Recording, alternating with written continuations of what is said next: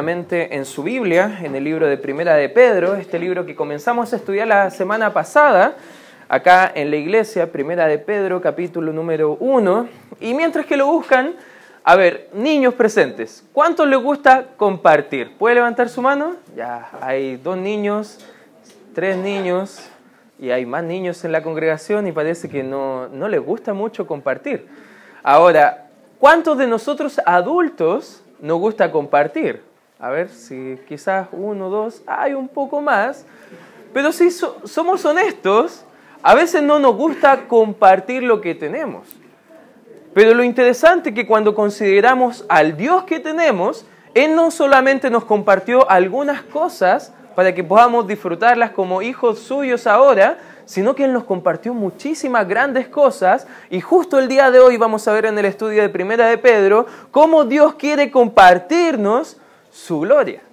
Algunos de nosotros pensamos, ya, ese día que estemos allá en la gloria con el Señor, qué bonito va a ser aquel día donde no va a haber más lágrimas, donde no va a haber más sufrimiento, donde no va a haber más dolor, y qué lindo va a ser cuando estemos con Dios por toda la eternidad. Y a veces nosotros pensamos que solamente la gloria va a ser cuando estemos en el otro lado de la eternidad, allá en su presencia. Pero el apóstol Pedro, acá en el libro de Primera de Pedro, en el capítulo número uno, nos está diciendo que no es así, que nuestra forma como creyentes no debemos estar pensando que la gloria va a ser solamente allá en, el otro lado de la eternidad, sino que ahora mismo podemos estar disfrutando grandes bendiciones que Dios nos quiere dar, ahora que somos hijos de Él, dándonos parte de su gloria. Entendemos que por la Biblia la gloria de Dios es la suma total de todo lo que Él es y todo lo que Él hace. Muchos de nosotros en la escuela dominical estábamos agradeciendo a Dios por lo que Él nos hacía y les dábamos toda la gloria a Él. Amén, hermanos. Y debemos hacerlo porque Él lo que hace va a determinar todo lo que Él hace por lo que Él es y Él, según la Biblia, es un Dios de toda gloria. Tenemos un Dios glorioso y su gloria es eterna y lo más lindo que vamos a ver en este capítulo número uno es que Dios no solamente Él tiene esa gloria, pero Él quiere compartirnos también esa gloria. ¿Qué debemos entender en cuanto a la gloria de Dios? En primer lugar, hermanos, debemos entender que somos renacidos para la gloria. Somos renacidos, hermanos. Tú naciste un momento de tu vida eh, de forma física y lo interesante es que al nacer de forma física, según lo que nos enseña el libro de Efesios, estaba muerto espiritualmente de forma honesta. Por tú podrías hacer muchas cosas para buscar ser hijo de Dios, pero no se trata por obras, sino que se trata por lo que Él ha hecho en nosotros mediante su sacrificio, su muerte y todo lo que Él va a mostrarnos también en el libro de Pedro. Fíjate lo que dice el capítulo 1. Ya vimos en el versículo 1 que era Pedro el apóstol, el escritor de esta carta. Los destinatarios eran los expatriados de la dispersión en diferentes áreas del imperio romano de esa época, el Ponto, Galacia, Capadocia, Asia y Bitinia. Y el versículo número 2 es bien interesante, dice, elegidos según su presencia de Dios, perdón, según la presencia de Dios Padre, en santificación del Espíritu, para obedecer y ser rociados con la sangre de Jesucristo, gracia y paz os sean multiplicadas. A ver, aquí hay palabras un poco raras. Aquí hay unas palabras que nos pueden confundir de cuál es la idea de todo lo que está pasando acá. Pero acá vemos que el apóstol Pedro, yo les dije la semana pasada, no confundamos al apóstol Pedro como un predicador, un pescador inexperto que solamente va a decir cosas sencillitas y nada de doctrina. No, va a hablar doctrina profunda. Y esta doctrina profunda es acerca de la elección en Dios el Padre. ¿Cómo fuimos elegidos?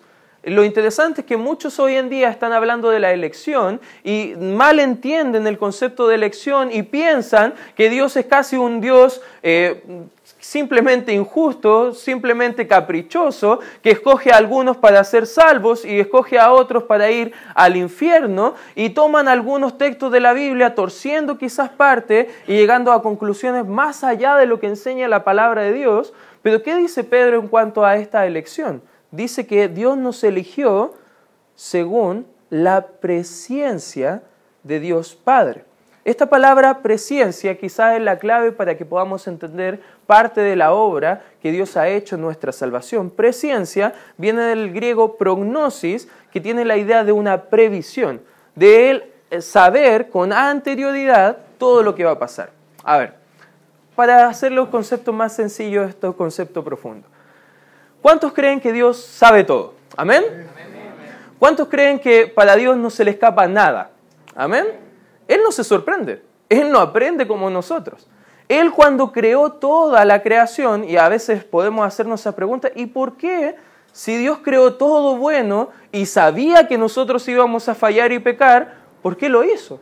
Bueno, Él en su presencia creó todo un plan maravilloso, sabía que nosotros los hombres íbamos a decidir por voluntad propia dar vuelta a la espalda a Dios y seguir nuestro propio plan, pero aún así, según esa previsión que Él tiene, Él decidió dar un plan salvífico para todo aquel que en Él cree. Y esa es la salvación del hombre. Si vemos el libro de Génesis del comienzo, no es que Dios le toma por sorpresa el pecado del hombre, sino que Él también promete la redención eterna de todos nosotros los hombres. Fuimos elegidos según la presencia de Dios Padre. El mismo capítulo 1, fíjate lo que dice el versículo 20, hablando de esta elección que Dios ha destinado antes de la fundación del mundo, dice, ya destinado desde antes de la fundación del mundo, pero manifestado en los postreros tiempos Fíjate por qué dice la Escritura, por amor a vosotros. Lo que está diciendo la Escritura es que Dios ya sabía, sabía todo. Y por amor a nosotros, envió a Cristo Jesús a morir por nosotros. Por amor a nosotros entendiendo que nosotros no podíamos llegar al punto de su santidad, al punto de sus normas de la ley, al punto de nuestra de ganarnos la salvación por lo que nosotros somos, sino que por el puro afecto de su voluntad, como dice el libro de Efesios capítulo 1, él decidió darnos misericordia y gracia. Misericordia no nos da lo que merecemos. ¿Qué merecemos, hermanos? El infierno.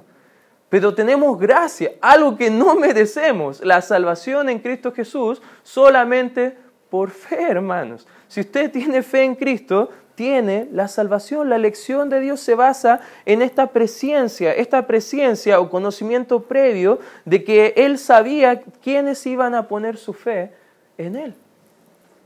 Ojo, saber con anterioridad lo que va a pasar no determina que Él está causando estas cosas. Y eso también debemos entender. Porque él hay un pensamiento de que como él es soberano, él está causando todas las cosas en esta tierra. Incluso le echan la culpa a Dios acerca de pecados que estamos cometiendo. Pero debemos entender que hay dos verdades que no se contradicen en la Biblia, más bien se quedan juntitas, bien hermosas, compartiendo unas con otras, de que Dios es soberano, pero el hombre es responsable. Es responsable de creer, por lo menos, amén, hermanos, no responsable de hacer algo para salvarse a sí mismo sino de poner su confianza en la obra que Cristo ha hecho por nosotros. Fuimos elegidos según su presencia en Dios Padre, fíjate, en santificación del Espíritu. ¿Sabes qué? Lo que está haciendo la palabra santificación no es solamente la idea de, de vivir una vida piadosa, pero tiene la idea de ser apartados de para ser consagrados a. Esa es la raíz de la palabra santificación. Lo que hizo Dios al poder entender antes de la fundación del mundo quiénes iban a ser salvos, quiénes no, envió al Espíritu Santo para apartar de, para consagrarlos a, apartarlos del mundo, el pecado y las consecuencias y ser consagrados a Él, a Dios. Todo esto es por la gloria del Señor. Todo esto usted y yo no teníamos ni, ni pito que tocar, diríamos en buen chileno. No tenemos nada que hacer. En realidad todo esto, si lo vemos de forma sencilla, Dios está obrando. ¿Sabes que el Espíritu Santo tiene una obra en la salvación que es convencer al pecador de su pecado, de su incredulidad y conducirlo a los pies de Cristo para que Él se pueda arrepentir y poner su fe en Él? En el momento de que estamos escuchando el Evangelio predicado por la palabra de Dios, el Espíritu Santo está activo ayudándonos a entender estos principios, pudiendo ayudar y convencer a nosotros de pecado y poder estar siendo convencidos para poder recurrir a nuestro Salvador y pedirle, Señor, sálvanos, porque no merecemos la salvación. pero por tu gracia entendemos, el Espíritu Santo, que podemos acceder a esta salvación mediante la fe en ti. ¿Sabes qué? Lo hace mediante la palabra que él mismo reveló. Porque el libro de Romanos capítulo 10, versículo 17, un versículo que ya muchos conocen, dice que la fe viene por el oír y el oír la palabra de Dios. Si vamos al libro de Efesios, mira, acompáñame por favor ahí, al libro de Efesios. Efesios capítulo 1, porque después de que Dios recibe toda la gloria en la salvación, que vemos desde el capítulo 1, desde el versículo 3 en el libro de Efesios hasta el versículo 11, dice que todo lo que ha hecho Dios en la salvación, adoptándonos para Él, a, santificándonos, dándonos un nuevo entendimiento de las cosas espirituales, ahora haciéndonos aceptados en Cristo Jesús, el amado de Dios, ahora nosotros, y todo esto que está causando la salvación de nuestras almas, dice el apóstol Pablo que fue hecho para la alabanza de la gloria de su gracia. Y fíjate el versículo 12 dice, a fin de que seamos para la alabanza de su gloria, nosotros los que primeramente esperábamos en Cristo, en Él también vosotros. Y fíjate el 13, es la clave para entender esto, el Espíritu Santo. En Él también vosotros, habiendo oído qué? La palabra de verdad. ¿Qué es la palabra de verdad? El Evangelio de vuestra salvación.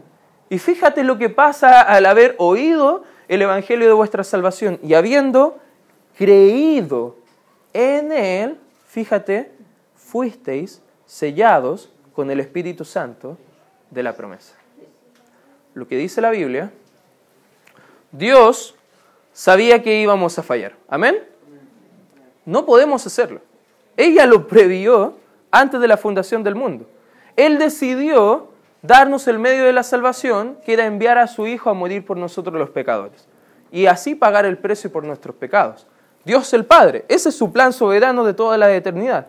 Ahora, de forma efectiva, nosotros, al haber escuchado el Evangelio, tú un día alguien te mostró con la Biblia cuál es el plan de Dios para tu vida que tú eres pecador, que no hay precio que puedas pagar para ganar tu salvación, que no hay iglesia, que no hay quizás un bautismo, que quizás no solamente por nacer en una familia cristiana o por hacer buenas obras vas a ir al cielo, porque no es por obras para que nadie se gloríe. El mismo libro de Efesios lo va a clarificar. Pero tú al haber entendido eso y al ver el regalo de la salvación que Dios ha dado a través de Cristo Jesús, Señor nuestro, ¿sabes qué lo que pasa? Es que tú al haber visto ese regalo de salvación, creíste en Él y el Espíritu Santo te guardó, te selló, hizo efectiva la salvación de tu alma.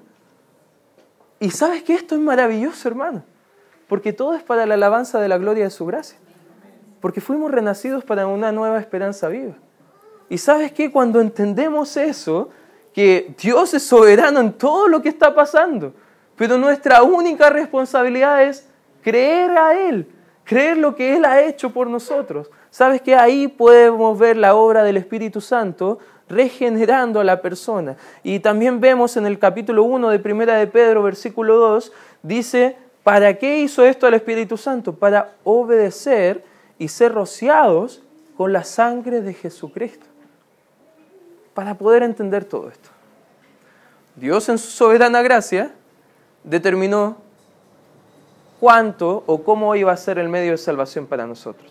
Cristo muriendo por nuestros pecados, Él pagando el precio, Él siendo el gran sustituto por nuestras almas, ¿sabes qué? Llegó un punto de la historia donde Él iba a enviar a Cristo a morir en una cruz, derramando su sangre para el perdón de nuestros pecados. Y cuando nosotros a través de la obra del Espíritu Santo, mediante la predicación del Evangelio y el convencernos de lo que estaba pasando, nosotros creyendo en Él, fuimos salvos. ¿Entienden lo que está pasando según lo que dice la Biblia? El apóstol Pedro está, eh, Pedro está diciendo, ¿sabes qué? Todo esto es glorioso. Todo esto se nos escapa de las manos. Todo esto realmente es lo que Dios quiere hacer en nuestras vidas. Cristo pagó el precio de sangre por nosotros. Hemos sido elegidos por Dios el Padre en su presencia. Fuimos comprados por la sangre de Cristo, su Hijo, en la cruz del Calvario y somos apartados y asegurados por el Espíritu Santo para tener seguridad acerca de nuestra salvación.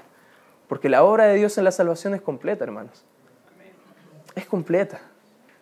Y es mucho más grande de lo que imaginábamos como estábamos cantando. Y cuando crecemos en el conocimiento de la Biblia, podemos comprender a cabalidad todo lo que está haciendo, que Dios es soberano, pero el hombre es responsable simplemente de poder entender el mensaje de salvación y haberlo recibido por fe. Porque la salvación es por gracia, por medio de la fe, no por obras para que nadie se gloríe. Y eso no, no contradice la verdad de que Dios es soberano. Tampoco contradice la verdad de que Dios, perdón, que el hombre es responsable. El eliminar una de estas dos cualidades simplemente hace que una forma de predicación sea una herejía. Que esto nos llevaría simplemente a desconsiderar lo que Dios está haciendo en la salvación de los pecadores. Mismo libro de Pedro, fíjate lo que dice el capítulo 1, versículo 23, dice, siendo renacidos, no de simiente corruptible, sino de incorruptible, por la palabra de Dios que vive y permanece. ¿Para cuánto? Para siempre. Capítulo 1, versículo 12 dice, a estos se les reveló que no para sí mismos, sino para nosotros, administraban las cosas que ahora son anunciadas por los que os han predicado el Evangelio por el Espíritu Santo, enviado del cielo, cosas en las cuales anhelan mirar los ángeles. ¿Sabes lo que está diciendo la Biblia? Que esto no solamente es responsabilidad de Dios soberano, pero el hombre es responsable no solamente de creer, pero también de predicar. Porque Romanos 10:14 dice, ¿cómo creerán si no hay quien les predique? Y el ofrecimiento de gracia de salvación está para todo aquel que cree. Ahora, ¿qué pasa con los que no van a creer? Ya hemos visto, o no le estamos predicando, o simplemente rechazan la oferta de Cristo porque amando más las tinieblas, simplemente desean quedarse en esa condición. Pero acá, ¿sabes qué? Dios ya ha hecho toda la obra para ayudarnos a renacer. Versículo 3 dice, bendito el Dios y Padre de nuestro Señor Jesucristo, que según su grande misericordia nos hizo renacer para una esperanza viva. Fíjate por qué, por la resurrección de Jesucristo de entre los muertos. Cuando Cristo no solamente murió, sino que también resucitó por nosotros, ahí podemos tener toda la confianza de que el glorioso Evangelio en el cual hemos creído puede transformar también nuestras vidas. Amén, hermanos. Puede también darnos una esperanza nueva para poder vivir nuestra vida espiritual. Aquí vemos la esperanza del cristiano que va de la mano con su salvación en Cristo. La gente tristemente que hoy en día está predicando un evangelio que no puede salvar en realidad porque te dicen tú puedes ser salvo por algunas cosas buenas que puedes hacer, más Cristo, en realidad no da ninguna esperanza. En realidad no puede asegurar a nadie. En realidad no puede dar gloria a Dios porque se centra más en el hombre que en el Dios de gloria que da la salvación a todo aquel que cree. Y sabes qué? Todo lo que podemos ver en cuanto a la esperanza del cristiano se basa en la palabra del Dios vivo que nos renace para una esperanza viva y nos va ayudando a poder entender todo lo que ahora somos en Cristo Jesús. Ahora, entendiendo la salvación, fíjate algunas cosas que nos da la esperanza nueva de la salvación. Versículo 4. Para una herencia incorruptible, incontaminada e inmarcesible, reservada en los cielos, ¿para quién dice la Escritura? Ah, Dios pagó una reserva por nosotros. Y sabes qué? Eso es seguro que cuando estemos en el cielo vamos a obtener todas estas bendiciones que Dios ha prometido. Es incorruptible porque sabes que esta herencia que Dios nos ha dado a través de Cristo no se puede arruinar. Sabes que es incontaminada porque no se puede manchar, no se puede marchitar porque es eterna y es inmarcesible. En otras palabras, no se va a desgastar nunca, sino que es una promesa segura en lo que Él ha prometido a través de su palabra. Y déjame decirte que Dios no miente déjame decirte que si Él prometió esto, Él va a cumplir estas cosas. Y este renacimiento que hemos tenido para la gloria, para disfrutar todas estas bendiciones en su gloria, sabes que todo se trata de la salvación. Versículo 5 lo va a clarificar que sois guardados por el poder de Dios mediante la fe para alcanzar la salvación que está preparada para ser manifestada en el tiempo postrero. Versículo 9, fíjate lo que dice ahí mismo en el 9, obteniendo el fin de vuestra fe, que es la salvación de vuestras almas. ¿Sabes lo que está haciendo el apóstol Pedro en todo el capítulo 1? Describiendo lo que Cristo hizo por nosotros en la salvación. Describiendo toda la esperanza nueva que tenemos en Cristo. Que ahora si hay Cristo en nuestra vida, hay esperanza. Y eso es lo que podemos entender que somos renacidos para una esperanza nueva. El creyente salvo por fe en Cristo y disfrutamos a plenitud de todas estas bendiciones, no solamente en su gloria, y vamos a disfrutar con mayor eh, plenitud todo eso en su gloria, pero ahora en esta tierra podemos disfrutar. Y eso es lo que quiere mostrarnos el apóstol Pedro, porque recordemos el contexto, los creyentes estaban sufriendo, estaban padeciendo persecución, se le estaba condenando por algo que ni habían hecho. Y ellos estaban necesitando entender su renacimiento para la gloria de Dios. En segundo lugar, ¿qué nos enseña también este pasaje? En segundo lugar, que también somos guardados para la gloria. Versículo 5, que sois guardados y esta palabra es importante, subrayala o enciérrala en un círculo en tu Biblia, dice que sois guardados por el Espíritu de Dios mediante la fe para alcanzar la salvación que está preparada para ser manifestada en el tiempo postrero. Si tú has nacido físicamente, ¿cuántos están vivos el día de hoy? ¿Amén? Ahora solamente quiero hacer una pregunta para los que han nacido de nuevo, los que son salvos. ¿Cuántos me pueden decir un amén fuerte? Si tú has nacido de nuevo, si tú eres hijo de Dios, si tú eres salvo, déjame darte una buena noticia. Sí o sí vas a estar en la gloria. Amén. Sí o sí estás guardado para ir al cielo con Cristo. Sí o sí estás seguro de que tu salvación no depende de ti, sino que depende absolutamente de Dios y que tú al haber creído en Él, Dios te guardó para aquel día de lo que va a pasar en la gloria. Fíjate lo que dice el libro de Romanos, rápidamente acompáñame a Romanos capítulo 8. Me encantan estos pasajes porque nos da aliento y confianza en nuestra seguridad como hijos de Dios. Dice el versículo 1 que ninguna condenación hay para los que están en Cristo Jesús, pero más adelante en el 28 dice la escritura, y sabemos que los que aman a Dios, fíjate, todas las cosas le ayudan a bien. Estos los que conforme a su propósito son llamados. Porque los que antes conoció, a ver, ¿a cuántos conoció Dios desde antes? A todos nosotros.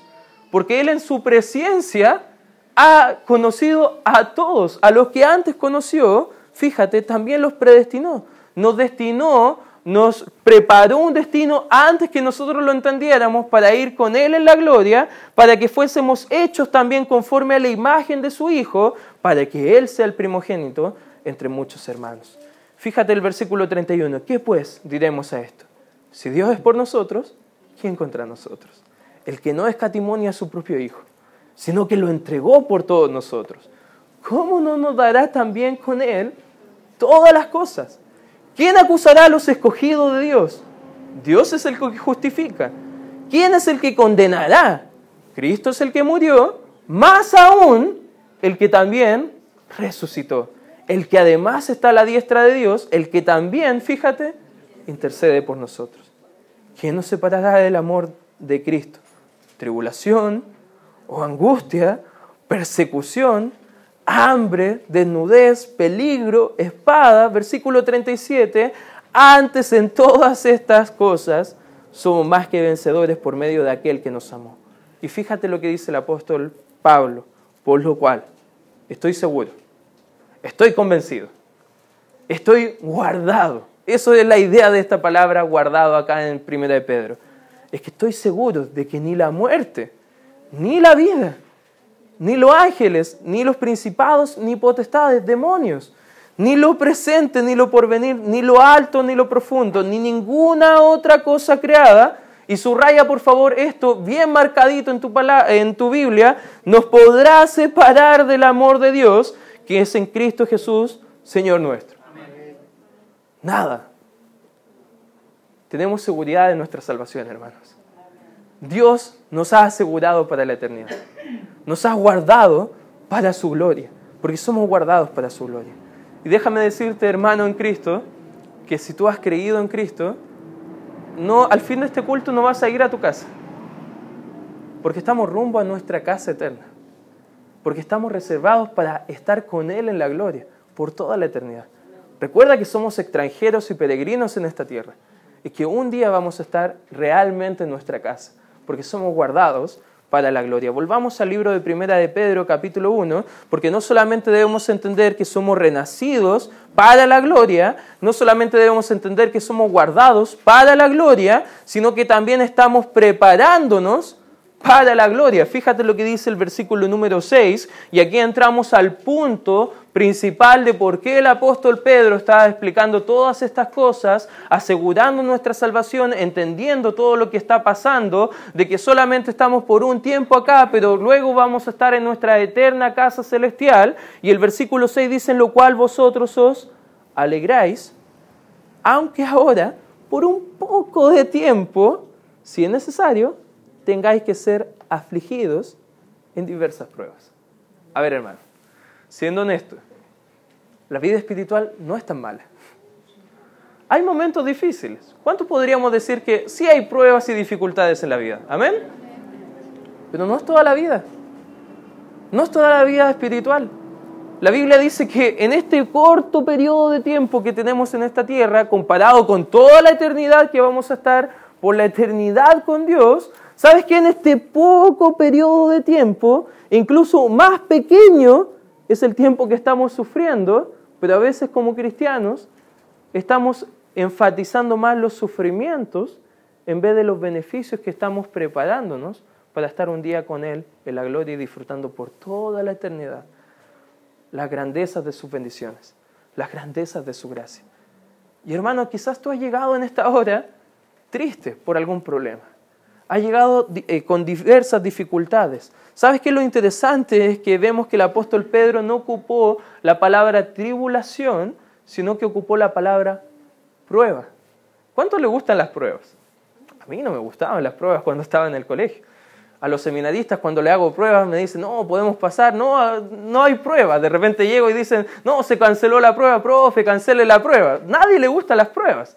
Y el que dice que le gustan las pruebas o es mentiroso o está loco, ¿ya? Pero nadie le gustan las pruebas. Pero ¿qué pasa cuando pasamos por una prueba y no nos va tan bien? Tenemos que pasar nuevamente por la misma prueba.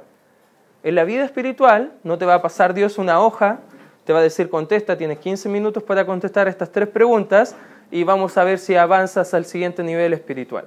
No, tiene que ver con las cosas que están a nuestro alrededor, de cómo nuestra fe, que está segura y guardada en Cristo Jesús, que nos da la esperanza nueva y renacida en Él, va a afectar nuestra forma de vivir también en esta tierra, entendiendo nuestra nueva esperanza en Cristo.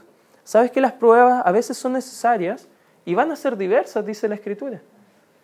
Y el que diga que no necesita prueba, en otras palabras está diciendo que no necesita crecer. Pero todos entendemos que necesitamos crecer, amén hermanos. Y el método para crecer a la imagen de Cristo Jesús a veces va a ser sufrir un poco. ¿Cuántos de nosotros en algún momento que hemos sufrido hemos orado mucho al Señor? ¿Cuántos de nosotros que estamos pasando dificultades leemos más la Biblia? ¿Cuántos de nosotros que pasamos dificultades buscamos congregarnos con más ganas? ¿Sabes qué? A veces las pruebas nos acercan más a nuestro Señor. A veces las pruebas van a ayudar a que nuestro carácter crezca y son necesarias. A veces las pruebas nos van a disciplinar para obedecer a Dios. A veces nos van a ayudar a crecer espiritualmente. A veces nos van a animar a poder sacar ese pecado o ese problema que está luchando usted y yo, hermanos, en este lado de la eternidad para poder asemejarnos más a la semejanza de Cristo.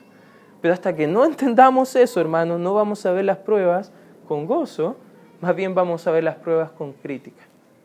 El Hijo de Dios, el verdadero Hijo de Dios, ve las pruebas como una herramienta que Dios está usando en nosotros para forjar el carácter de Cristo en nuestras vidas. Y eso es lo que Dios quiere hacer. Las pruebas son controladas por Dios. No duran para siempre, son por un poquito de tiempo. Alguien dijo que cuando Dios permite que sus hijos pasen y sean metidos en el horno de la prueba, mantiene el ojo en el reloj y su mano en el termostato para ir regulando de que no nos quememos. Interesante ilustración, ¿no? A veces, ¿cuánto se le ha pasado un poquito la comida en el horno? bueno, Dios está ahí, pendiente. Y sabe cuál es el punto exacto para nosotros. Y qué hermoso saber que Dios no nos va a dar más pruebas de las que podamos recibir, resistir. Primera de Corintios capítulo 10, versículo 13 dice eso. Que Dios no nos va a dar nada que sea sobrehumano. Dios te está dando lo que puede resistir, hermano. Y Dios te va a ayudar a resistir. Y eso es una esperanza hermosa, hermano, que tenemos los creyentes en Cristo Jesús. Estamos preparándonos para la gloria. Todo lo que estamos viviendo ahora va a ser para que lleguemos al cielo bien puliditos para disfrutar con Cristo todas las mayores bendiciones que Dios quiere tener para nosotros. Y no solamente eso, sino que en último lugar, y ya me, me callo un ratito, dice, podemos disfrutar también la gloria ahora. Y esto es una aplicación directa para nosotros. ¿Cuántos quieren disfrutar la gloria del Señor en este lado de la eternidad? Amén, hermanos. Dios quiere compartirla. Lo ha hecho a través de la salvación. Nos ha guardado para su gloria. Nos está preparando en esta tierra para llegar a ese día, estar delante de su presencia. Pero lo interesante de todo esto es que también podemos disfrutar eso ahora. No solamente aquel día cuando estemos delante de Dios, sino que ahora mismo podemos disfrutar todas estas bendiciones. Versículo 7 dice, para que sometida a prueba vuestra fe, mucho más preciosa que el oro, el cual, aunque perecedero, se prueba con fuego, sea hallada en alabanza, gloria y honra cuando sea manifestado Cristo, eh, perdón, Jesucristo, a quien, versículo 8, amáis sin haberle visto. ¿Cuántos aman a Dios? ¿Le ha visto? ¿Cómo podemos explicar eso? Hermano, por amor a Cristo hacemos tantas cosas sin haberle visto. ¿Sabes qué? Podemos amar a Cristo en medio de la prueba también, hermanos. Porque no es necesario que le veamos con nosotros en medio de la prueba para poder saber que está ahí acompañándonos en medio de la prueba. Y cuando viene la prueba, hermanos, vas a mostrar realmente cuánto amas a Cristo el que no le has visto. Cuando desarrollamos nuestra comunión con Él y podemos dar gracias al Espíritu Santo que ha sido derramado en nuestros corazones, que puede darnos victoria en medio de la prueba, la esperanza viva en Cristo Jesús, ¿sabes qué? Desarrollando todo eso, puede desarrollar más amor por Dios. Después de haber pasado por la prueba, tú miras hacia atrás y te das cuenta, qué hermoso el Dios que tenemos. Qué grande es el Dios que creemos. Y en realidad puedes dar gracias a Dios por todo lo que ha hecho en tu vida después de haberte ayudado a pasar por esa prueba. Y vas a provocar más amor y devoción al Señor, porque le amamos sin haberle visto. Y fíjate lo que dice la escritura en Primera de Juan, no por razón del tiempo, solamente quizás tú lo recuerdes, que amamos a Dios, pero ¿sabe lo que Él hizo? Nos amó a nosotros primero. Por eso le amamos a Él, porque Él demostró su amor hacia nosotros muriendo por nosotros en la cruz. Fíjate lo que dice el 8, sigue hablando el texto, dice, no solamente a quien amáis sin haberle visto, sino que también en quien creyendo, aunque ahora no le veáis, fíjate. ¿Le vemos? No. Pero sabemos que existe. Y creemos en Él. ¿Sabes lo que dice la Biblia acerca de eso? Es fe. Es la certeza de lo que se espera y es la convicción de lo que no se ve. Y eso es real fe, hermanos. Es entender que nuestra esperanza viva está cimentada en Cristo. Debemos vivir por fe y no por vista, nos dice la Escritura. Fe significa entregar todo a Dios, obedecer a su palabra a pesar de las circunstancias y las consecuencias. ¿Sabes que una vida de fe simplemente significa decirle a Dios, ¿sabes qué? Aquí está mi vida. No importa las circunstancias, no importa las consecuencias, estoy confiado de que tu plan va a ser mejor que el mío significa entregar un cheque en blanco con nuestra vida y decirle al Señor, Señor, tú pon el precio que yo debo pagar, porque estoy dispuesto a lo que sea. Eso es fe, hermanos. Es tener convicción completa de que Dios va a darnos lo mejor. Amor y fe siempre van de la mano. Eh, ¿Cuántos casados o enamorados hay acá presentes? A ver, ¿cuántos dicen que aman a su cónyuge? ¿Amén? ¿Confías en él? Porque si no confías, quizás no es amor real. Porque amor y fe van de la mano. cuando amas, confías. Y amamos a Dios. Amén. ¿Confías en Él? Eso es una pregunta interesante que nos puede ayudar a evaluar nuestras vidas. Fíjate lo que sigue diciendo el versículo 8. Dice, aunque ahora no le veáis, os alegráis con gozo inefable y glorioso. No solamente amamos a Cristo en la prueba, no solamente confiamos en Cristo en medio de la prueba, pero también nos podemos regocijarnos en Cristo en medio de la prueba. Porque nuestro gozo no depende de lo que nosotros estamos viviendo aquí y ahora, sino que nuestro gozo depende en Cristo. Amén. Y no solamente eso, sino que el 9 dice, obteniendo, recibiendo el fin de vuestra fe, que es la salvación de vuestras almas. Solo Él puede dar lo que necesitamos.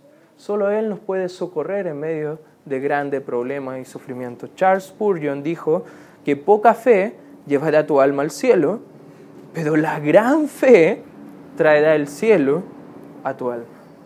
En otras palabras, cuando tú, pones tu fe en Cristo, a veces no entiendes qué está pasando, el paquete completo que Dios te está dando. Que no solamente es muchas bendiciones, pero también es un problema quizás que va a venir a tu vida para generar el carácter necesario para estar con Él en la gloria.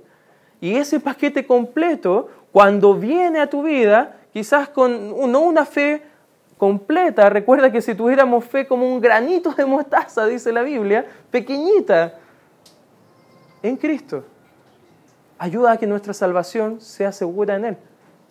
Pero cuando viene la prueba y hemos crecido en nuestra fe, va a realmente verse de qué tamaño estamos hechos.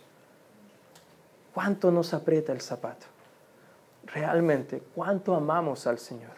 ¿Cuánto confiamos en Él? ¿Cuánto gozo está realmente puesto en Él y no en las circunstancias de la vida? Y cuando lo entendemos, recibimos todo el paquete completo de poder entender y recibir todo lo que Él quiere hacer en nuestra vida. Podemos recibir de Dios lo que necesitamos en medio de las pruebas, hermano. Por eso si tú has llegado en esta hora, problemado, atribulado con alguna dificultad quizás familiar, quizás económica, no entiendo qué está pasando, pero recuerda que tenemos un Dios que sí lo sabe, que Él según su presencia nos ha elegido en Cristo Jesús, nos ha guardado a través de su Espíritu Santo, que nos ha preparado para la eternidad de estar con Él en la gloria, que nos está preparando ahora y Él sabe mejor que nadie lo que estamos sufriendo y viviendo ahora y Él nos puede dar una esperanza viva para poder enfrentar los problemas al lado de Él, con su ayuda, con sus recursos. Y cuando lo entendemos, podemos decir a Dios, todo se trata de ti, Señor, toda la gloria para ti. Porque Él nos comparte su gloria para darles toda la gloria a nosotros con nuestras vidas en servicio, en amor y en entrega absoluta a Él.